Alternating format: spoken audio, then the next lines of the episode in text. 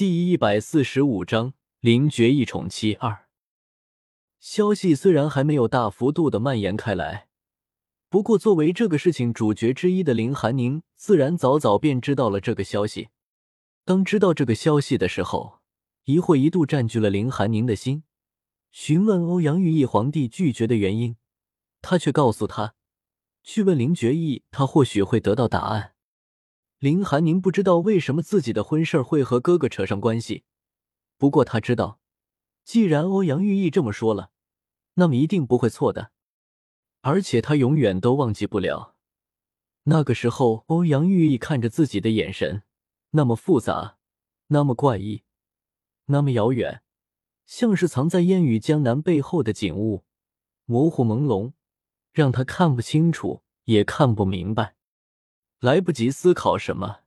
林寒宁急匆匆回府，想要尽快到这里得到一个准确的答案。可是显然林觉意从来都不是一个体贴、让人舒心的主，一句似是而非的话，却又将所有的问题都推给了欧阳玉意。可是如果林寒宁真的能够从他哪里得到答案的话，现在就不会出现在这个地方了。林寒宁想要再问一些什么？可是林觉意却做出了一副不愿多谈、立马送客的神情。林寒宁才刚刚得知自己与欧阳玉意婚事而遭到拒绝，还未从他们可能永远都没有办法在一起的打击中回过神来，林觉意就做出这么一副爱莫能助的模样来，心里就更加受伤了，泪水再度蔓延，因为主人的倔强迟迟未从眼眶滑落。可这副模样落在人眼中，却更加的令人心疼了。里面的关节，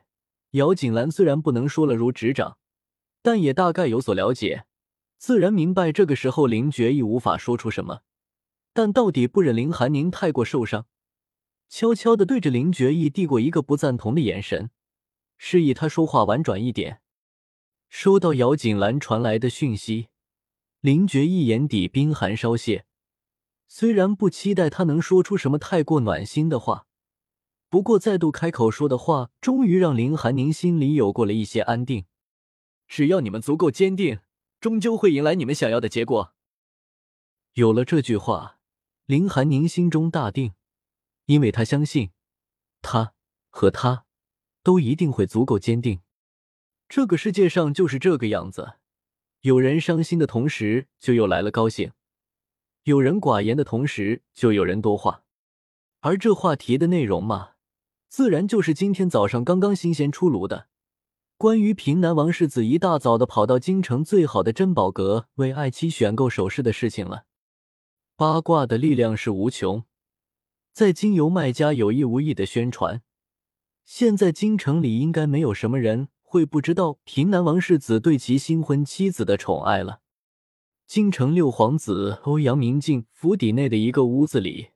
欧阳明镜明显都可以感觉到自己面前莫倾城的情绪可不怎么美好。回想起刚刚下人汇报的消息，他自然明白这个时候莫倾城到底在懊恼些什么，也不多说什么，任由着他将这样的情绪无限放大。反正这样的情况对于他来说只有好处，没有坏处呢。太子现在应该对那个人的身份足够确定了吧？显然，这样烦闷的气氛并没有持续太久。莫倾城看就抬起头来，眼笃定的看向坐在高位的欧阳明镜，显然对于他这位六皇子近段时间的行为走向非常了解。嗯，不过相信在经由那个人说出口后，他应该对这个事实再无一分的怀疑吧。而他期待着那个时候的到来，鹬蚌相争，最后得利的却并不一定是渔翁。毕竟，除了有整个天启最为强大的人做后盾外，那个人自己本身的实力也足够强悍，强悍到无需任何人，他自己本身就有足够的能力站在整个世界的最顶峰。虽然整个事实不太美好，但不可否认的是，它依旧是一个事实。而非常显然的，我们的六皇子在听了这消息之后，心情并不怎么美好，一张俊脸阴沉的堪比那暴风雨前厚厚的黑云，语气深沉，一字一句道：“一定是，只能是。皇帝、太子这样的人，注定会是别人眼中的焦点，一举一动都受到众人的关注。或许外面的人会不知道，在今天皇帝拒绝了太子求娶平南王小郡主的事情，但是这个消息在皇宫里应该算不上是秘密了。皇后作为中宫之主，掌管着皇宫里大大小小的事情，可以说皇宫有过什么风吹草动都瞒不了她。自然，这样一个大消息，皇后不会不知道。可也正是因为知道，才更加的叹气了。皇后身边的嬷嬷也知道了这个消息，面对如此问题，也只能跟皇后一起叹气了。皇后从来都没有想到，那些个她以为很早就已经过去事情，居然会影响到自己的儿子，还是以这样的方式。自己儿子自家知道，如果不是真的入了心了。那么，寓意是怎么都不会主动的对陛下提出要谁做自己的太子妃的。要说林寒宁本人，皇后自然是喜欢的，不仅出出身高贵，只身修养见识那都是没得说的。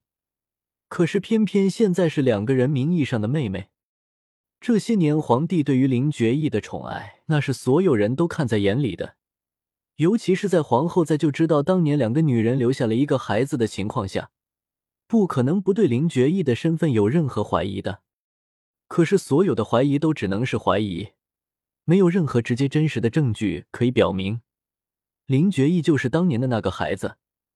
毕竟皇后总不能直接跑到皇后面前去询问皇帝林觉意是不是就是那个孩子吧？唉，都是些多年前的旧事儿呢，没有想到害苦了皇后不够，还让太子爷也为此饱受折磨。那韩宁郡主多好的人呀，配我们太子爷也不错。可是为着林世子那个假身份，硬生生的要错过。不过，嬷嬷突然想到什么，有所期待的看向皇后。这些事情都是我们的推测，或许，或许林世子真的只是林世子了。那么，我们太子，嬷嬷心中所假设的是什么？皇后心中一清二楚。如果可以的话，她也想那个是真的。可惜无奈的是，那不是真的。在多年前的一个下雪天，他就知道了这个事实，而且还是从皇帝口中亲自知道的。怕是没有没有假了吧？哎，看见皇后的神情，嬷嬷也算是死心了，什么话都说不出来了，唯有留下一连串的叹息在空中飘摇。谁都不知道的是，在皇后寝宫的外面，一向精神奕奕、脸上挂着和煦微笑的太子欧阳玉翼，此刻却像是一抹幽魂一般，从皇后的寝宫中飘了出来。抬手挥开那好意想要上来帮忙的工人，欧阳玉一整个脑子里都是皇后与嬷嬷刚刚的对话，心中一直隐约知道的，却一直都不愿意承认的猜想，终于在此刻得到了证实。亭南王府，林觉意的院子里，自从林寒宁走了之后，屋子的气氛就变得有些怪怪的。林觉意一如既往的话不多，可是已经熟悉了他表情动作的姚锦兰可以清晰的感受到，他此刻心中的感受怕是不会那么简单。男人一身黑衣，背对着房门，将阳光给阻绝在了门外，脸埋在黑暗中。让人看不清他脸上的表情，唯有沉默在这个地方蔓延。按照情况来看，短时间内并结束的可能。姚锦兰不知道从前发生过什么，不过料想此刻男人的心情不会太美好，主动站起身，伸出双手将男人揽到自己的怀里，企图用这样的方式来为他驱散一些过往带来的难受。在姚锦兰的手触碰到身体的时候。林觉意有过片刻的僵硬，随后在意识到这双手的主人是谁的时候，立刻放松了下来，任由自己沉沦在这短暂的温暖中，伸手附上林觉意的胸口，用着自认为最温柔的声音安慰道：“好了，那些事情都过去了，